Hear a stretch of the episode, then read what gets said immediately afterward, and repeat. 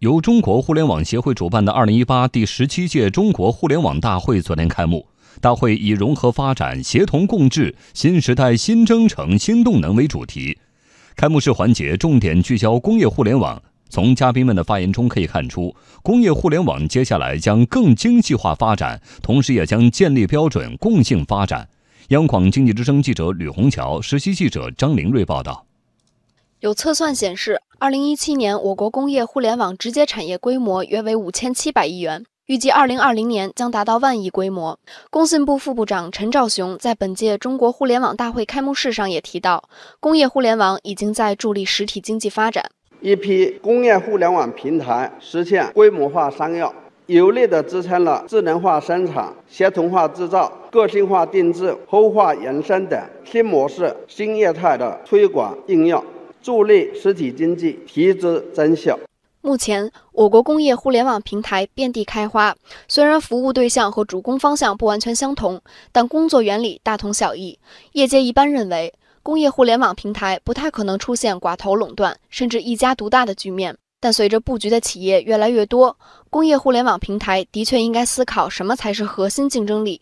拥有网络执行总裁陈强兵认为，工业互联网平台要精细化发展，有跨行业、跨领域的能力。这些行业它是差别很大的。你比如说电子行业重在装配过程，你比如说水泥行业重在节能减排。那水泥行业它用水很多啊。比如说我们这个用电量、用气量。这是对不同的行业，它要求是不一样的，区别的这个能力就很重要了，就跨行业能力就很重要了。也就是说，工业互联网平台要能发掘行业特点，支持个性化发展。但从本质上说，工业互联网平台强调的是互联互通，所以也需要在个性中寻找共性，才能避免碎片化。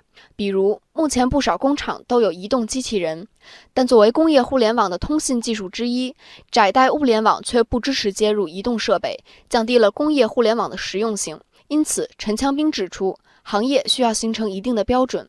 我们这个工业互联网平台、工业互联网转型企业的设备、通讯这种协议啊、数据标准呢，这个是有差距的。目前是没有一个完全一致的、完全统一的一个标准。我想这个标准会慢慢形成，希望我们产业界吧跟实体经济一起共同形成吧。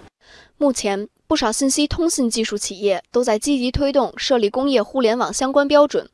中国工程院院士、中国互联网协会理事长邬贺铨则指出，标准建设需要多方参与，尤其是工业企业的参与。目前，尽管已经有多个工业互联网标准化机构，但权威性不足。谁是工业互联网实施的主体？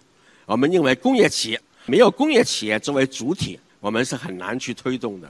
需要 IT 跟 OT 的融合，需要建立一种产品服务供应方，提供解决方案。